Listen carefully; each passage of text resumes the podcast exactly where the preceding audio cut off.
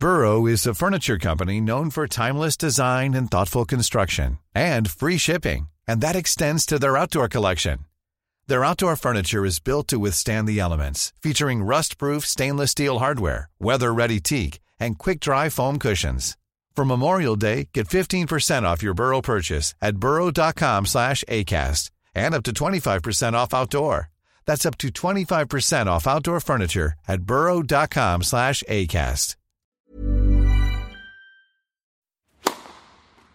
Please take your seats quickly, ladies and gentlemen. Thank you.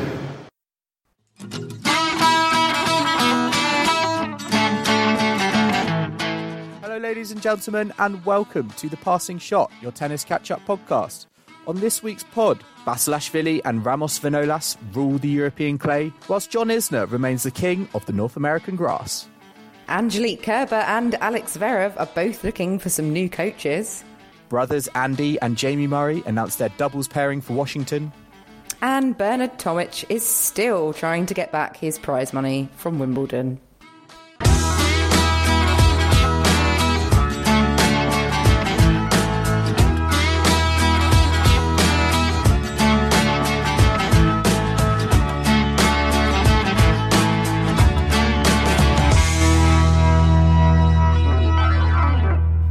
Everyone. Joel here from The Passing Shot, the Wandering Wild Card, here to recap with you the last two weeks on the tennis tour. And as always, I'm joined by the self confessed Queen of Clay, Kim. Kim, uh, as I said, we've just had like a, well, I feel like we could have had a breather from Wimbledon, but we've got like 10 million tournaments to kind of recap over the last couple of weeks. Yeah, true. The tennis world never stops moving, and I don't know, players have dispersed all across the globe. And yeah, we are here to catch up on the last two weeks of the ATP and WTA tours. I feel like it's kind of the dog days of summer as well. It's just everyone's a bit weary and fatigued. Um, and I, even myself, I haven't really followed it as closely as, as I was sort of, you know, in that sort of Roland Garros and Wimbledon sort of six week period where it's all go, go, go. So it's, it's a bit calmer at the moment, isn't it? But there's still plenty that's happened on the court to talk about. There has been, and it, I think it's you know it is a time of year where I think it's a bit kind of like you know the bigger names aren't necessarily playing, and it's an opportunity for you know players who you know might not necessarily kind of reach you know the top of the rankings or whatever but it's like their opportunity to shine and it's their opportunity you know to win to win a first title. And actually over the last couple of weeks i think that's kind of been one of the uh, you know one of the themes in terms of you know who who has been winning. Um, but as you said we're going to be recapping all of the last kind of 10 i think 10 or so tournaments in europe uh, america across the grass and the clay and the hard courts. Um, and I think we're going to start in um, we're going to start in Hamburg. We are. We are, and uh, we had Nicolas Basilashvili, who I don't, you know, he hasn't had the greatest uh, of seasons, but um, he seems to love playing Hamburg because he won the tournament last year as a qualifier, and he's just gone and made it back to back titles. Uh, he beat he beat Andrei Rublev in the final, 7-5, 4-6, 6-3. And yeah, he um, he beat Zverev as well in, in, the semis. So he had a he's had some very he's had some excellent wins. I think in that, that Zverev match actually he was he was two five down um, in the tiebreak um, in the final set. He was match points down, and yeah, he just loves loves playing Hamburg. Yeah, and before this week, um, he actually had a losing record overall. So obviously feels at home um, in Hamburg. And the the odd thing is though, because last season he won that tournament as a qualifier because he was ranked, I think, like in the 80s. So by winning it this year, he's actually lost 20 points. Um, so it's not going to help, you know, him in the rankings. Obviously, he doesn't really care, I suppose, that much. He's won the title again and defended it. But it's a bit strange the way that the points work out because when you qualify for a tournament, obviously you get, I guess, more points and then you know, he went on to win it. So a bit bizarre, but that's tennis and the points and scoring for you It is quite bizarre, just generally. Um, and I, I guess feel like it, I feel like it's just as bizarre as the trophy. Yeah, I was just about to say it's so odd. Received. It's um, very modern contemporary sort of art design um, on the trophy, very bright yellow. Um, and he didn't look very happy. he never seems to give much, does he, like Basilashvili? I always No, feel like there's think- more to him that I want to get to know. You know, we need to get something more from him. yeah, and I, I actually saw on Twitter a player, um, Noah Rubin, actually called him out on this in, a- in, a, in a tweet and said, you know, nothing against you, great tennis player and good guy, but I'm just curious, what will it take Nicholas Basilashvili to smile? Masters event, Grand Slam, a puppy? Maybe. Obviously- Well, yeah, I was going to say maybe all of the bagels that Rafa's dished him out in the past have uh, haunted him. I know that whenever we've mentioned Basilashvili before, it's always because he's getting pummeled by Rafa on the clay. So, I mean, well done to him for defending his title. And yeah, I think the Hamburg Trophy. Is it correct that they designed it based on the lines of the previous year's championship point ball trajectory? Because that's quite insane. I mean, who comes up with that? Uh, I, who knows? And and also, like, what happens if that like point was like completely unremarkable? Like, what happens if it was an ace? An ace Would it just be a yellow? Would it just be a Straight line? line? Or- or- Yeah, or Or, what happens? horizontal what happens line. if it was a retirement? What happens if it was a retirement? It's like Well, I I, feel like suppose, but there would still be a last point, I guess, of the match that they played. But I guess it's quite fitting then that he therefore won the trophy again. But then I wonder what the championship point from this year. I guess they'll be designing the trophy based on that, will they? I don't, I don't know. Maybe he can have some input into the design, and he'll try and make it three in a row the next season. well, hang on. Maybe in the next next final, players are going to try and make like a really insane final point just to make it a bit try try and make it as challenging as possible for the the title designers. But yeah, um, I know. But we also we also had um, Alex Zverev. I think was number one seed in the tournament. I think Kim, you may recall he he likes to talk about his house at this tournament. He, he kind of says like, "This is my house." Um, when he's made some like kind of epic comebacks in the past. And um, I think he he had a couple of um, really kind of close matches that he, he came through. And again, there was kind of talk of the house. Um, but kind of the biggest news to come out from from his from his camp was that him and Ivan Lendl are no more. Yeah, they've split up, and with effective, uh, well, with immediate effect, I should say, uh, Lendl has stopped working with Sasha Zverev. I mean, it's not a surprise, I guess, because his results and his form just have not really been there. I mean, I think there's other issues going on. His his agent, you know, he's having a lot of issues off the court with his his agent, and I guess just as well, like, you know, the pressure and the expectation that's been lumped on him. And Yeah, uh, I mean, well, he I think I would say, you know, comfortably kind of, you know, this time last year he was kind of like the you know, he was the poster boy, he was a pin up of the next generation um, of of kind of ten- of tennis players, but I feel like almost this season the the gap between him and, you know, the chasing pack has has shrunk and, you know, he's almost now talked about in the same conversation as, you know, players like, you know, Tsitsipas for example, whereas, you know, I feel like before you know, it was almost like he was in a conversation of his own. yeah, but I guess that's just also because you know Tsitsipas hadn't quite emerged just yet. I think they're definitely yeah in the same conversation now. But I, I feel like Zverev is almost going to fall into a Grigor Dimitrov category of, of never achieving what people expected him to. And I, I don't know. Right now, I, I feel like Zverev's career is going to go in the same way as as Dimitrov's, unless something changes. So I guess stopping working with Lendl is, you know, could be good if he gets a different coach. Maybe he'll gel better with with with a new coach, and so something's got to change. Something's got to give. Um, So perhaps this is the way forward, but we'll see. We'll see. Um, I mean, it all seemed to be going quite swimmingly when he won the World Tour Finals at the end of last year, but you know that showed us what he is capable of.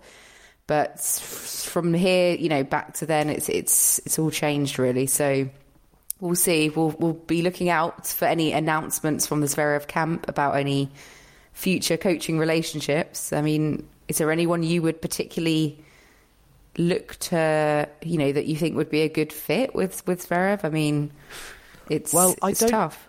Yeah, I don't know if he would hire like another sort of like super coach. Um, I think he needs, you know, he needs someone who's going to kind of, I think, be more committed to kind of traveling and kind of moving with the tour because I, I just don't think kind of Lendl was prepared to kind of, you know, give as much as I think you know Zverev needed.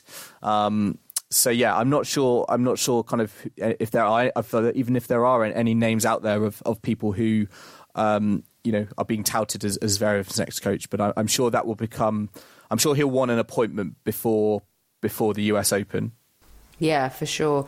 Um, talking of the US Open, uh, we'll go over to Atlanta now, shall we? For the uh, well, one of the first, I guess, in the US Open series.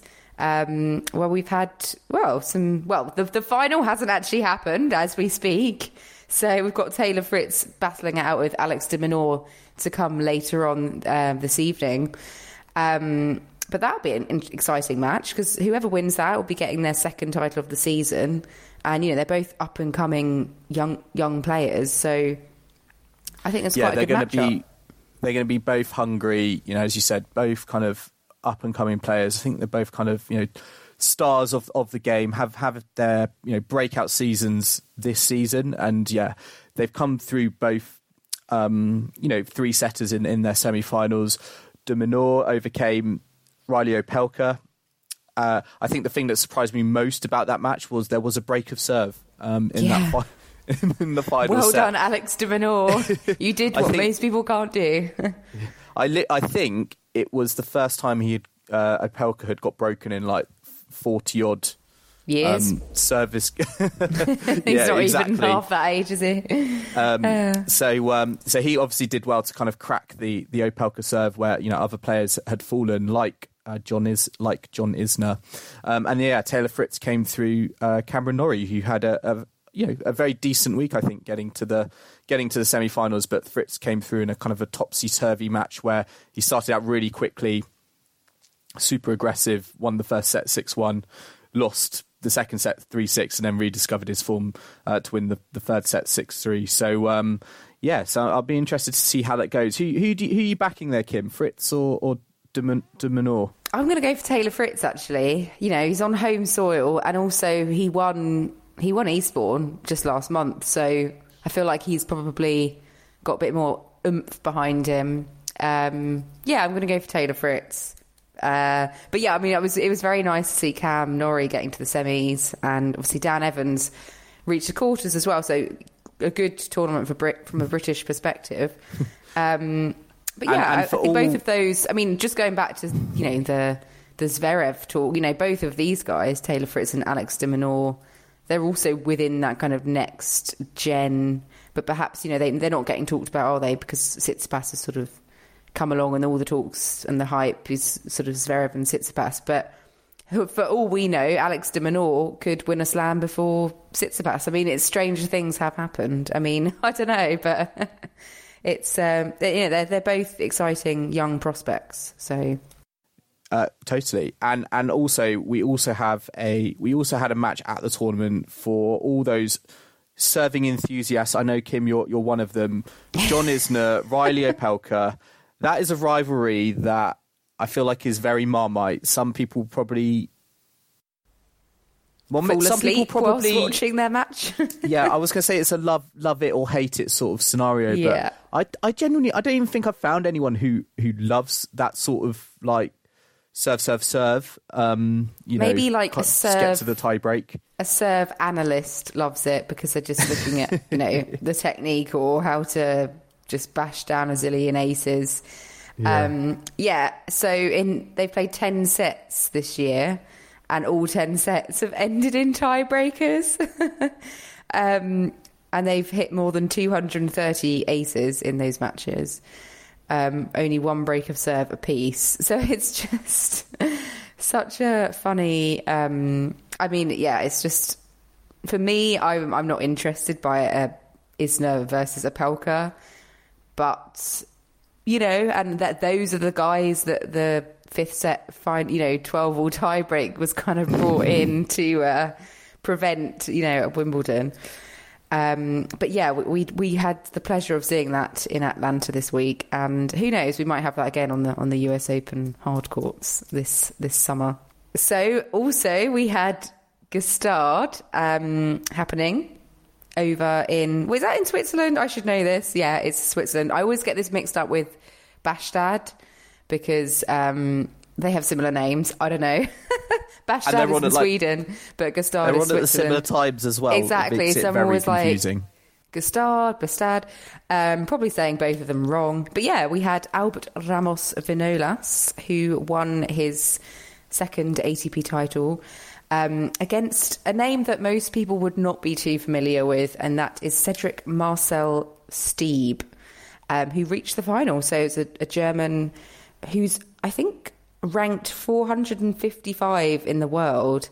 Um, he's the lowest ranked player to qualify for an ATP final since Raemon Sluiter back in 2009, who at the time was 866th in the world.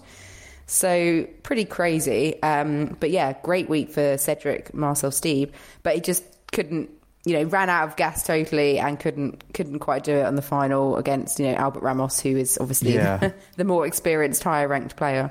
I I don't think it helped that um, the tournament was affected by rain, and I think Mm. Stebe had to play two matches in one day on the Saturday, including a, a tough three setter against um, João Sousa. Um, so uh, I I can't imagine he was kind of he probably wasn't hundred percent going into that final, but uh, yeah, Ramos Vinolas came out um, as the victor. Yeah. Um, and yeah, it's not ideal to play two matches in one day, is it? it's not exactly uh, what you want to do. So yeah, but I mean, we'll see if he uh, appears on the ATP circuit again in the near future. And another name to look out for, perhaps. And then we had a few women's tournaments happening this week. Um, as we're recording this, guys, actually, it's it's still ongoing. So in we have had a tournament out in Latvia, the Jurmala tournament. Um, we were both looking at this, thinking, "Where is Jurmala?" because I hadn't, I've never heard of this place. Um, I my first thought was that it was out in like Indonesia, but no, it's slightly closer to home on the Baltic Sea. Um, and it's, I think it's a new tournament as well. It's the first ever Baltic Open. And we currently have a final going on between top seed and the home favourite, Anastasia Sevastova, and uh, another name that no one's really ever heard of. And I really don't know how to say this, Joel. I apologise to any Polish listeners who are probably going to cringe at this. Um, but Katarzyna Ka- Kawa, um, they're playing in the final. I'm just going to check the live scores actually, because I think Kawa was a set and a break up when we last checked. So let's just have a quick look. Nope. So Sevastova's taken the second set, 7 5, and is now a break up in the third set. So that could be going on for a while yet. But yeah, this Katarzyna Kawa, she has never before contested a final above the 25k level on the ITF World, you know, tennis tour. And yet she's qualified this week at, you know, the WTA event and has not, well, and she's played six matches, didn't drop a set in four of them. So she's kind of having a dream sort of fairy tale run at the moment and she's still battling it out to maybe go all the way. Uh, yeah, definitely. And I, I think, well, I still feel Sevastova is going to put that Cinderella story uh, to the to the cleaners. I think she, she's not going to care for that. I think Sevastova will come through that breakup final set. You'd, you'd back her in front of her home fans. But who knows? yeah, maybe it'll, maybe it'll be I a, so. but maybe it'll be a Kiki Bertens Alison Riske scenario. I don't know. What, a bagel first set and five match points being saved? or bottling it in front of your own fans. Oh, But, I see. uh, yeah. Well, indeed. But I mean, that's quite. It's quite nice. That's what you know. What we were saying earlier. It's nice to see these players coming through. Um, new names, fresh blood coming onto the circuit, and you know this is a new tournament as well. And I think it's great that for Latvian tennis, you know they've got quite a few players, haven't they? Top players like Sevastova, Ostapenko. Um, I think there's a few others, but I can't think of them right now.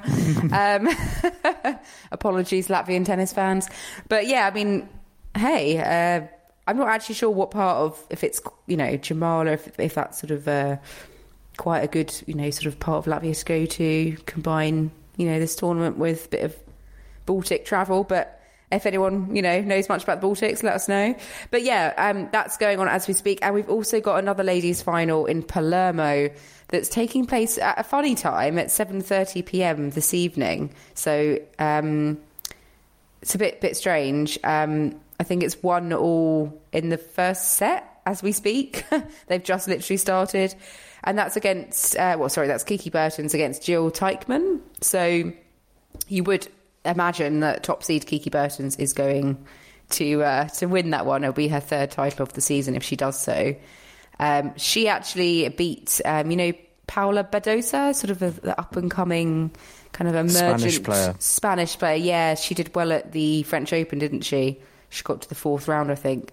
Um, so yeah, Kiki Bertens came through against her in the semi-finals, and um, yeah, she'll be playing number eight seed Jill Teichmann in the final as first time they've played. And Jill Teichmann is another name. She won a title earlier in the season, sort of out of nowhere. And uh, she came through quite easily in the semi against Ludmila Samsonova, or Samsonova, maybe I should say, um, who herself was a lucky loser. So again, some some names coming through. I mean, I would expect Kiki Bertens to win that, but you know, I, I personally haven't seen Jill Teichmann play.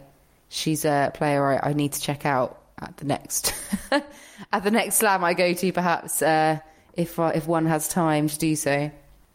And uh, yeah, so that's kind of all the ma- all the tournaments going on from this uh, this week. Uh, we also had some tournaments last week as well, um, and on the men's side we had Bastad, um, where Nicholas Jarry was able to exact revenge on uh, Juan Ignacio Londero for his debut title. Yes, Uh, you may remember Kim. You may remember the golden the golden swing. Oh, uh, yes. Londero and Jarry um, had a final in Cordoba in Argentina um, earlier in the season, and um, Londero came through that. But uh, as I said, Jarry was able to get his revenge and defeat Londero seven six um, six four um, and he now reaches a career high of um, 38. Um, so pretty impressive showing. Um, I think Jarry again is one of those players. He's had like a almost like a breakout season this season, yeah. and this is just kind of a you know this just kind of shows you where you know where he's at. I don't think he dropped a set um, you know en route to the you know to the final and and and well to the trophy. Um, a, a player you just don't want to play on a on a clay court. Um, having said that, he did play Zverev in the first round of Hamburg, and I was looking at that with a lot of other people thinking Zverev Zverev could uh, could be upset here. Yeah, basically. Um, but uh, but um, it didn't happen. It didn't happen. But um, certainly, he Jarry is a very difficult prospect on a on a clay court. Also, he's he's Chilean, isn't he? So him and Cristian Garin, both Chilean players, sort of coming coming up through the ranks this season, which is great. I mean, they must be the first sort of real Chilean prospect since Fernando Gonzalez, um, if I'm right in And thinking. Nicola, yeah, and and Nicholas Massu. Yeah, and Nicholas Massu, yeah. Um, one thing though, um, is it actually Nicholas Yarry or is it more like sort of Jarry? Because Oh. I, I just look at that name and I just want to say Jarry, and but I know in Spanish it's like a the J should be like a sort of. Oh, I could be wrong there. I could but be wrong uh, there, It's Kim. South American and they've got different pronunciations, so I, I don't know if it's Jari or Harry or I, I don't know. So if anyone knows, please tell us because we're just kind of winging that particular pronunciation. but yeah, it's it's really good um, to see you know all his efforts come to fruition for his first ATP title in Bastad. And speaking of uh, maiden titles, we also had one in Umag as well with Dusan Lajovic, um, who uh, won, yeah, who won the Croatian Open. He beat uh, the qualifier Attila Balázs 7-5, 7-5 in the final, who was ki- who was kind of having his own sort of Cinderella um, Cinderella campaign. Uh, I think he was kind of like the first qualifier. Um, he was aiming to be the first qualifier to capture the title this a, a title this season. But I think rather crazily, he retired from the sport like five years ago and is yeah kind kind of just on his way back. um, almost doing a little bit of an, uh, an Ash Barty, kind of going away from the sport, then coming back and doing doing really well for himself. But um, yeah, he kind of got pipped at the final hurdle by Lajovic, who yeah, as the fourth seed, kind of yeah, claimed his his maiden title. And. I think you remember Lajovic had that really good. Um, he had that really good uh, run of form in Monte Carlo. So again, he's kind of a good, solid clay court player, and you know, on his day, he's probably quite a hand, probably quite a handful. Mm, yeah, absolutely. I mean, that's also crazy about Balázs, You know, retiring and then coming back and getting to his first tour level final. So you know, an inspiring story. Um, and we'll see him hopefully again in future tournaments. But yeah, lots of new names again. but um, a not so new name won Newport, didn't they? Um, as as we mentioned him earlier, a big server John Isner kind of lived up to his top seed. And uh, well, I mean, I guess he was the overwhelming favourite to win the Newport title. It's out on grass in the States. He's won it three times before and he uh, he won against the Kazakh Alexander Bublik, who is actually a name I, I, keep hearing quite lately, sort of coming up, and I keep seeing the name. Um, Isner, yeah, he's very good at this tournament. He got his fourth title at the Hall of Fame Open, and uh, he, that actually was his second tournament back from when he broke his foot, which he got uh, back in the Miami open. So I, I didn't realise actually that it was a broken foot that he had. I mean, I knew he'd been out of the game for a while, but I wasn't sure that he'd actually broken his foot. But um, yeah, so he, he's won Newport. But interestingly, he said that he's going to, I think, do the US Open series and the US Open Laver Cup and then call it quits for, for this season and, and just uh, and skip the the Asian swing and the European indoor season. Yeah, I wonder if um, I think he's a recently uh, first time father, and I wonder if that kind of may, was kind of taken into consideration, you know, for his decision making. Didn't want to go, you know, too far from home, so you know maybe that kind of yeah factored into his um, factored into his thinking. Um, one thing I did find quite interesting was that yes, John Isner loves new, playing Newport. I think he's now kind of 23 and, and 5 at the tournament. Um, but in terms of his titles, he has more titles than Kei Nishikori. um, wow. But, it, but, but if you look at the breakdown, um, he's got 15 titles. Uh, Nishikori's got 12. Um, but of those 15 titles, 14 of them are 250 level. He obviously had that um, he won the uh, he won a master. Uh, he he has won a masters, but um, uh, yeah, I kind of thought it was quite interesting in that yeah he obviously does he thrives at this sort of level, um, but on you know on the tour you know outside of Grand Slams, I guess outside of Wimbledon mainly, um, it doesn't it doesn't really kind of you know for a player who's like in you know top ten, top twenty or whatever, doesn't really get you know that far in like 500s and, and masters, you know, and masters events. Yeah, and you think with his serve, you know, and I mean, isn't you know, isn't just a serve. You know, he has got a fairly good game. You know, a bit more overall. Obviously, that's why he's managed to win 15 titles. But yeah, I mean, he, he apart from Wimbledon, yeah, he has not really gone that deep at, at any of the slams. Um, but yeah, he's he's a solid player, and he's certainly sort of you know, asserted himself on the tour as you know quite a notable, well-known figure. So, um, and it's I think he's obviously being probably quite sensible, finishing his season quite early. Um, if he doesn't need to play, doesn't want to play, that's that's fine. And you know, it's probably better for his foot as well if, if there's anything still ongoing with that. Um, interestingly, though, Joel, I think you'll quite like this. Apparently, Alexander Bublik served underarm when he was championship point down um, so I'm assuming that didn't go entirely to plan because he still obviously lost the match. But um, yeah, any underhand underarm serve fans out there, I, that just reminded me, Kim, that one. I I would love to. I wish that had happened at Hamburg. I would love to like would that factor in to like a you know the tournament title design oh. uh, and like an underarm serve? I would love to. Oh yeah, I would love to see that. But anyway. that would be an interesting trophy. Uh, but yeah, so John Isner on Newport uh, Newport grass, um, doing what he does best, I suppose.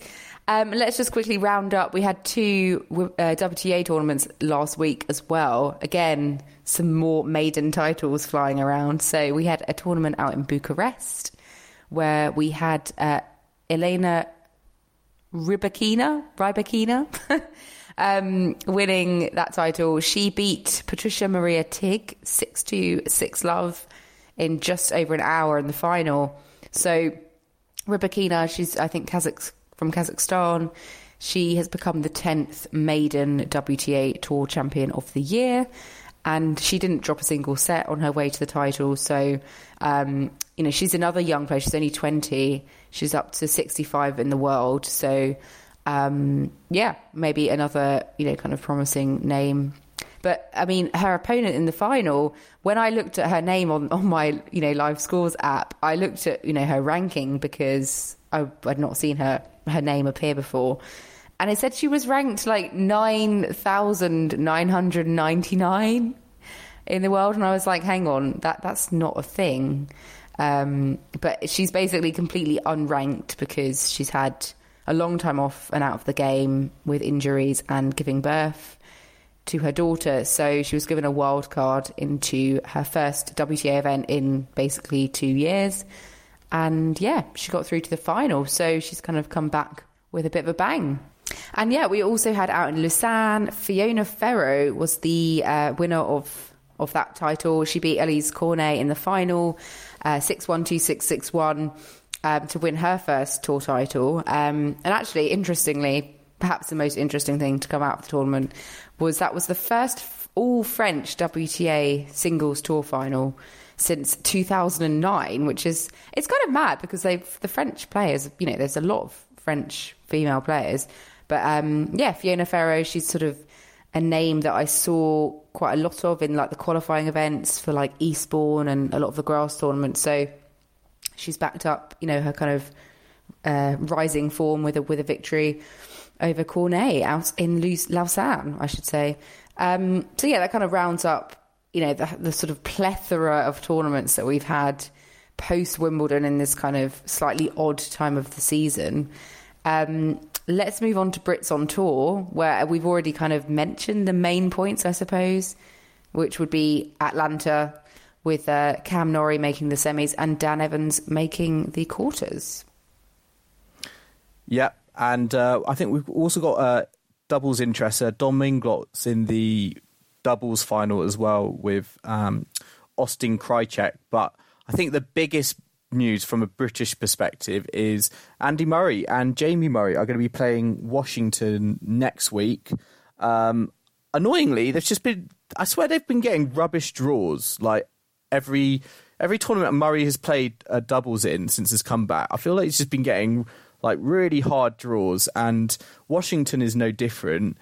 Um, they're they're going to come up against Mahut and um, uh, Roger uh, which I feel like is Wimbledon be... finalists. Yeah. yeah, but would they? Andy and Jamie must be seeded, right? Because obviously Jamie would be would be you know, he's one of the top doubles players. But so that's interesting that they, or maybe they're not seeded. I don't know. But I mean, yeah, okay, yeah, it's, it's a tough draw. But hey, Andy did win Queen, so he um, has already had some success.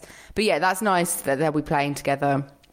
Um, also, just a note on Dan Evans in, out in Atlanta, he um, got his revenge against Radu Albot, who was um, the player that beat him in the final of Delray Beach earlier in the season. So um, that was nice to see him kind of triumph over over Radu Albot, and then he eventually lost to Riley Opelka um, in in three sets. So um, but also, interestingly, we had some tennis actually happening on home shores this week. So up in Nottingham, we had the British Open wheelchair tournament. Um, I mean, in terms of Brits, we didn't actually have any winners, unfortunately, but we did have um, Alfie Hewett and Gordon Reid getting to the final of the of the men's doubles. Uh, they lost to Shingo Kaneda and Gustavo Fernandez. But um, and Andy Lapthorne lost in the final of the quad wheelchairs to to Niels Vink of, of the Netherlands. Um, and our favourites, Joel, De Groot and Van Koot, um, they won the women's doubles. Hurrah! Um, but in the singles, De Groot won, but Van Koot lost in the semis. So we didn't have a De Groot versus Van Koot, um, much to our Gutted, you know, totally gutted. and Shingo Kaneda won the men's single. So um, yeah, it was great. For, if anyone you know went to actually see that live, I think it's been on like the Red Button or BBC Sport Online. So um, it's been quite good to sort of see a bit of that up in Nottingham. And I think now it's time for scoreboard stories, Joel. What do you Yes, have for me this week? Uh, I have been delving into the ITF tour once again to find some hilarious, entertaining um, score lines that, that may surprise you, Kim. Um, the first one is from the M15 event in Cancun, Mexico. Um, Semi final between Gage Brymer and Jean Tirouan of France. Um, the score, um, so Tirouan came out uh, as a victor 3 6, 7 6, 7 6. It took four hours, 33 minutes to complete. And um, it was, it was, I think it was scheduled on like at, at 9 a.m. on the, on the day. And there was a doubles match afterwards, and on the draw sheet, um, it said uh, not before 1.30 so i, I kind of like the fact that that match took so long that actually it the um it delayed the it delayed the doubles before um That's before it mad was though. Four and a half hours for a simple three set match. I mean, I know there was two tie breaks, but they must have been having so many juice, you know, oh yeah big juice time. games. I mean, that's juices toilet That is breaks insane. uh, Injury timeouts, yeah i'm sure there was maybe. I, I mean, I don't know. Wow. uh, spectator spectators taken ill in ill, crowd. yeah. I mean, I don't know if how many spectators there would be at M15 event in Cancun. Um, but hey, Gage Brymer and Jean Tirouin have made it onto what our scoreboard stories Hall of Fame, or, or maybe that could be a new award. Um, yes. Madness. And then on the complete other end of the spectrum, um, in the Washington women's qualifiers, uh, the match between Sachia Vickery and Naomi Broady. Vickery won six love, six love. And I, I don't normally like to kind of call out terrible performances by Brits, but Naomi Broady won nine points in that match, um, and I think I think I've read somewhere that she effectively lost. She effectively gave up an invisible golden set of twenty four points in a row. Um, so uh, not something not something you see every day, and uh, I well I, I know Naomi injured? Broady's. I mean, well, yeah, I, Naomi a bit- Broady is much better than that. and, Yeah, um, definitely. I was very, I was very surprised by that. Um, but yeah, not not the great, not uh, yeah, not the greatest day for uh, for Naomi Broady. Um, and then finally, um, an interesting one. Um, so, Alison van Uytvanck, girlfriend is Greet Minnen, and I think they played with each other at Wimbledon. Well, lo and behold, next week they will be facing off against each other Ooh. in uh, in Germany at a 125k event. Um, so I don't know if that's happened before, but I feel like that's quite a that's quite a cool thing. A s- same sex face off, uh, same same sex relationship face off. Yeah, and I mean, Alison van Ut- Uytvanck is basically sort of almost has, you know, she's 66 in the world, Greetman is 122 in the world, so she's sort of like, her ranking is, you know, half that of, of Greetman, and so I would expect her to win. But um, yeah, I know they've played doubles together, but have there been any other sort of same sex couples playing against each other in the women's game? I mean, it's only the women's game that we actually have any sort of openly gay players, isn't it? Because in the men's, there's just, you know, there obviously are gay players, but we don't know who they are. They're, no one's really come out. So, um, yeah, I don't know if there's been any others. We've had, I think, Tara Moore and Conny Perrin face off against each other back in uh, 2017, um, and I think they were in a relationship at the time. not sure they might already still be in a relationship. I don't know, but um, I, I, read on um, yeah social media that that is a kind of another another example. But um, yeah, I just thought it was kind of a bit of a, a cool matchup. I don't know how each other each each of them are, are feeling. Whether uh, it's going to be like an awkward dinner conversation, like at, at the uh, no underarm serving. Um, but yeah, that's uh, that's your lot for uh, scoreboard stories uh, this week. So let's move on to the wild card, and um, yeah, I think the kind of one of the biggest stories off the the tennis court has been around yeah Bernard Tomic and his Wimbledon prize money. You might remember. He was given a fifty-six thousand dollar fine, which was his entire first round prize money um, in his loss to uh, Tsonga and um, he basically appealed it, and it's come out in the last kind of couple of weeks or so that um, his his appeal was denied, and um, he's not going to get. Uh, I don't think he gets any of that money back. Wow. Well, it didn't help that he retired midway through his match in. Um, where was he playing? Atlanta. He retired Atlanta. after a set in three love. Um, I'm not sure what reason he gave, but doesn't help his case, perhaps. Although maybe you could say when he is injured, he just retires. So by you know actually completing that match with Tsonga and playing three full sets, yeah. that's you know he was actually fine. He was really trying, you know, because he actually carried on. I don't know. Um, but interestingly, there was another case, wasn't there, after the French Open with Anna Tatishvili. She got fined her entire first round prize money when she lost 6 1 6 love to Maria Sakkari.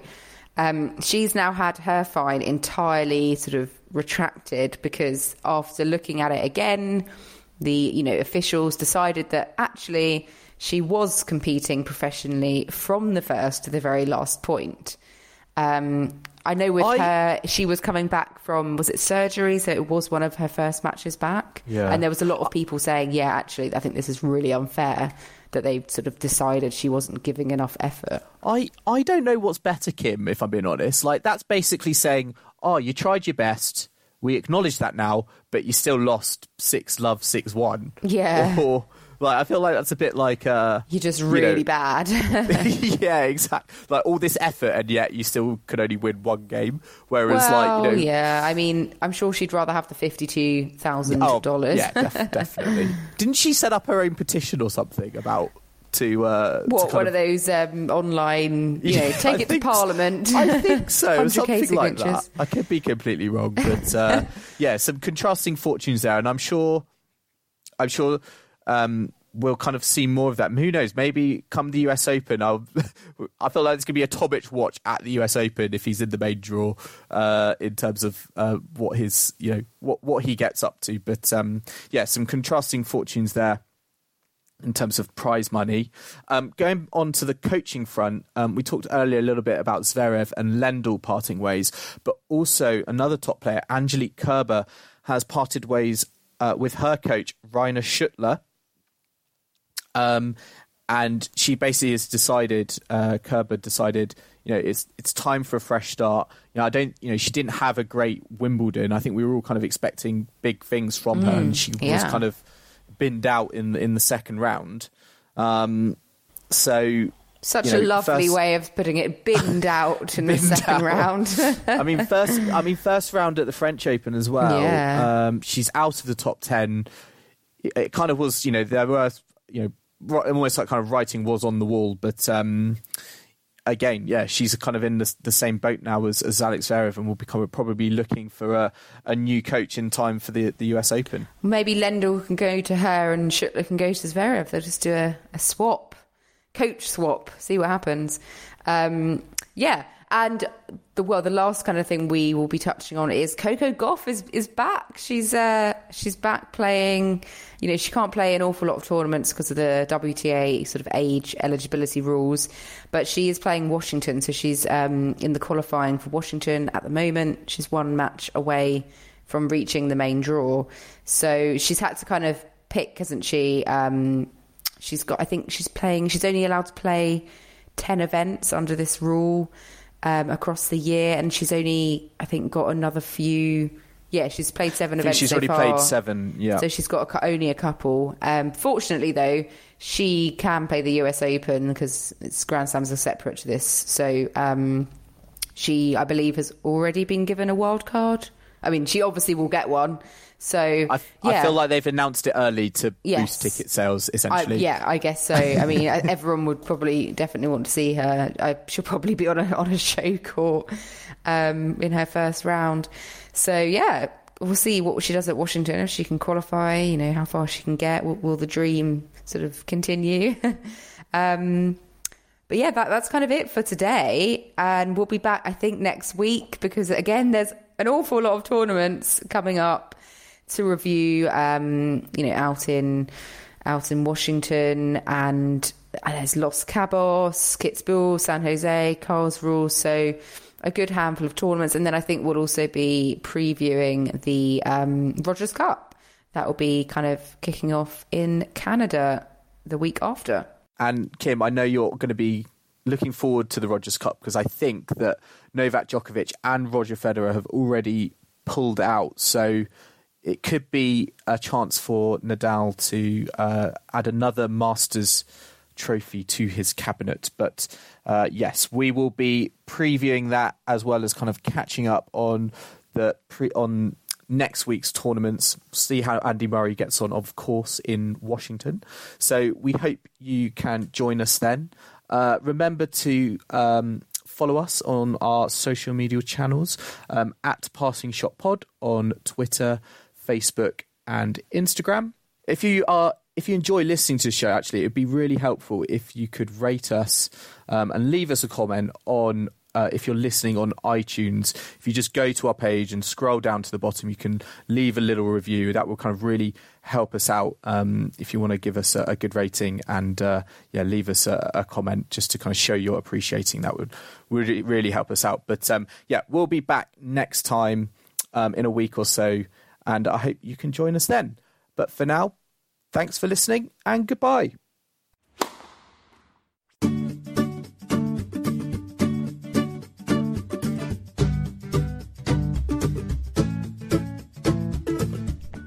Thanks for taking the time to listen to our show. We're supported by every one of our fans in the Passing Shot community. If you want to become one of them and get the latest updates from your tennis catch up service, then all you need to do is follow us on Twitter, Instagram, or Facebook at Passing Shots Pod. And if you like what you hear, then why not tell your friends or leave us a rating and subscribe? Thanks for listening.